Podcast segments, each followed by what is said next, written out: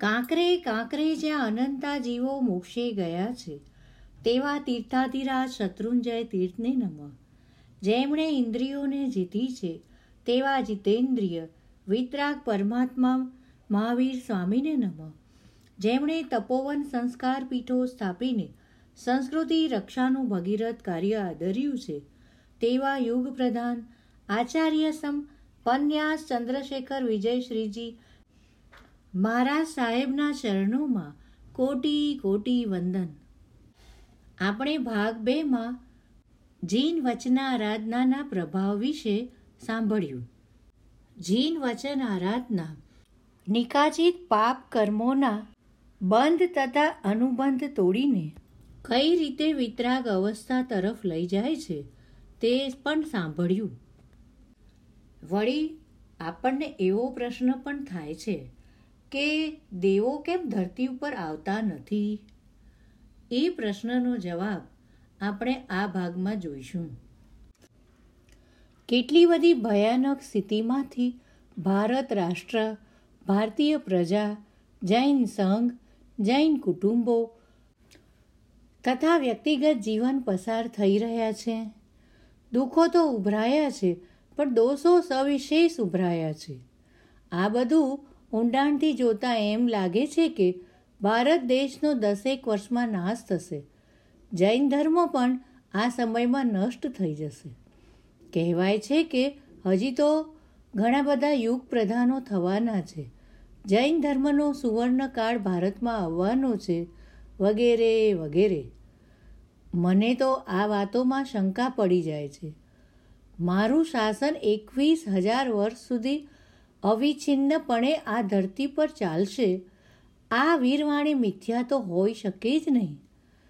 તો એનો શી રીતે સમન્વય કરવો? મને લાગે છે કે વિક્રમની બીજી સદીમાં ભારત વર્ષમાં જે મહાભયાનક ધરતીકંપો થવાનું ઇતિહાસવિદો જણાવે છે, તે વખતે ભારત વર્ષની ધરતીના બે ટુકડા થઈને તે છૂટા પડી ગયા હશે. હાલમાં જે ટુકડો આપણાથી અદૃશ્ય છે ત્યાં જૈન ધર્મનો સુવર્ણકાળ ચાલતો હશે.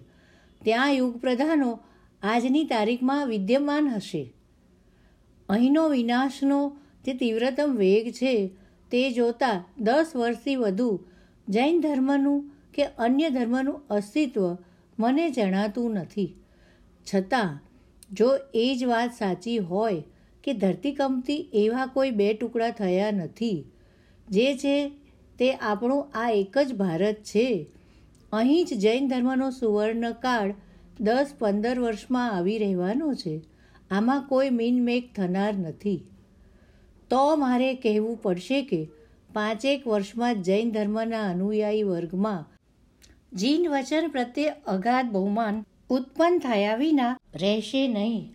તેમ થતાં કોમળ પરિણીતિવાળા જીવો પશ્ચાતાપ આદિથી આંખે આંસુ વહાવતા થશે.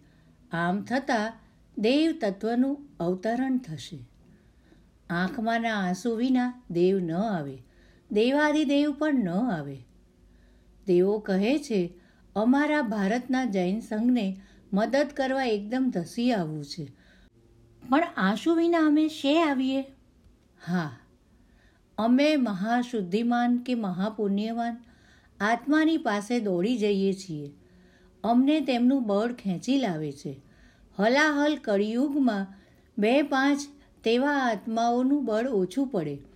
એકાદ બે હજાર આત્માઓનું જો સામૂહિક શુદ્ધિ બળ કે પુણ્ય બળ ભેગું થાય, તો અમારે આ ધરતી ઉપર દોડી આવવું જ પડે. પણ કાશ તેવું બળ જૈન સંઘમાં જણાતું નથી. આમ છતાંય અમારી દોડી આવવાની તૈયારી છે. જો સામૂહિક અશ્રુપાતનું અમને દર્શન થાય તો. હાય, આજે તો આજની ભયાનક પરિસ્થિતિનું દર્શન કરીને બધા આંસુ વહાવતા નથી. હવે શું કરવું? દેવોની આ વાત અક્ષરશ સાચી છે. આંસુ કોમળ પરિણીતિ બન્યા વિના આવતા નથી. જો નજીકના સમયમાં કાળાદીના પ્રભાવથી જીવોની આત્મપરિણીતિ કોમળ બને જો તેમનામાં વચન બહુમાન આવે, તો પરદુઃખ જનિત સ્વપાપ જનિત પરગુણ જનિત આંસુઓનો સુકાળ થઈ ગયા વિના રહેશે નહીં. જો બાળમલ્લ મુનિ પાસે આચાર્ય શ્રી યશોદેવ સુરીજી પાસે, કલિકા સર્વજ્ઞ પાસે, માનદેવ સુરીજી પાસે કે રડતા દેવચંદ્ર સુરીજી વગેરે પાસે દેવો આવ્યા છે તો આજે પણ કેમ ન આવે? હા દેવ તત્વના અવતરણ વિના, તેની સહાય મેળવ્યા વિના, એકલા શ્રમણો માત્ર પોતાની સાધનાના બળથી મોટું સાનુકૂળ પરિવર્તન લાવી શકે નહીં.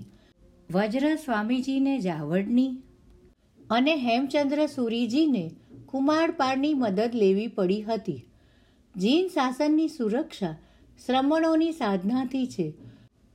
તો શ્રમણો પાસકોની પાસેના સાધનો, એટલે કે સંપત્તિ વગેરેથી પણ છે.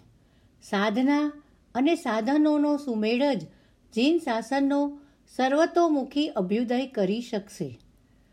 ચાલો, આવા અભ્યુદયના આપણે પ્રહરી બનીએ.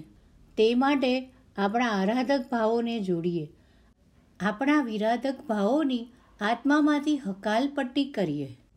હવે તે ત્રણ મહાન આરાધક ભાવો તરફ નજર કરીએ, જેની ઉપર જાતની, જૈન સંઘની, જગત માત્રની સાચી પ્રગતિ, આબાદીનો આધાર છે. આમ, આપણે આ પ્રકરણમાં વિરાધક ભાવ તથા આરાધક ભાવનું સ્વરૂપ જોયું. વિરાધક ભાવને કારણે બંધાયેલા નિકાચિત પાપ કર્મોના બંધ તથા અનુબંધને તોડવામાં વચન આરાધના કઈ રીતે મદદરૂપ થાય છે તે પણ સાંભળ્યું. આપણે વિરાધક ભાવોની આત્મામાંથી હકાલપટ્ટી કરીએ અને આરાધક ભાવોને જોડીને જીન શાસનના અભ્યુદયના પ્રહરી બનીએ. આ આરાધક ભાવો કયા છે તે પ્રકરણ ચારમાં સાંભળીશું. પુસ્તકનું વાંચન કરતાં કરતાં, જાણતા અજાણતા કોઈ ઉચ્ચારની અશુદ્ધિ રહી ગઈ હોય, તો મારા અંતઃકરણથી મિચ્છામી દુકડમ તથા શ્રવણ કરતા સર્વ ભાગ્યશાળીઓની ફરી વધુ આવતા અંકે મળવાની વિનંતી સાથે રજા લઉં છું. જય જિનેન્દ્ર.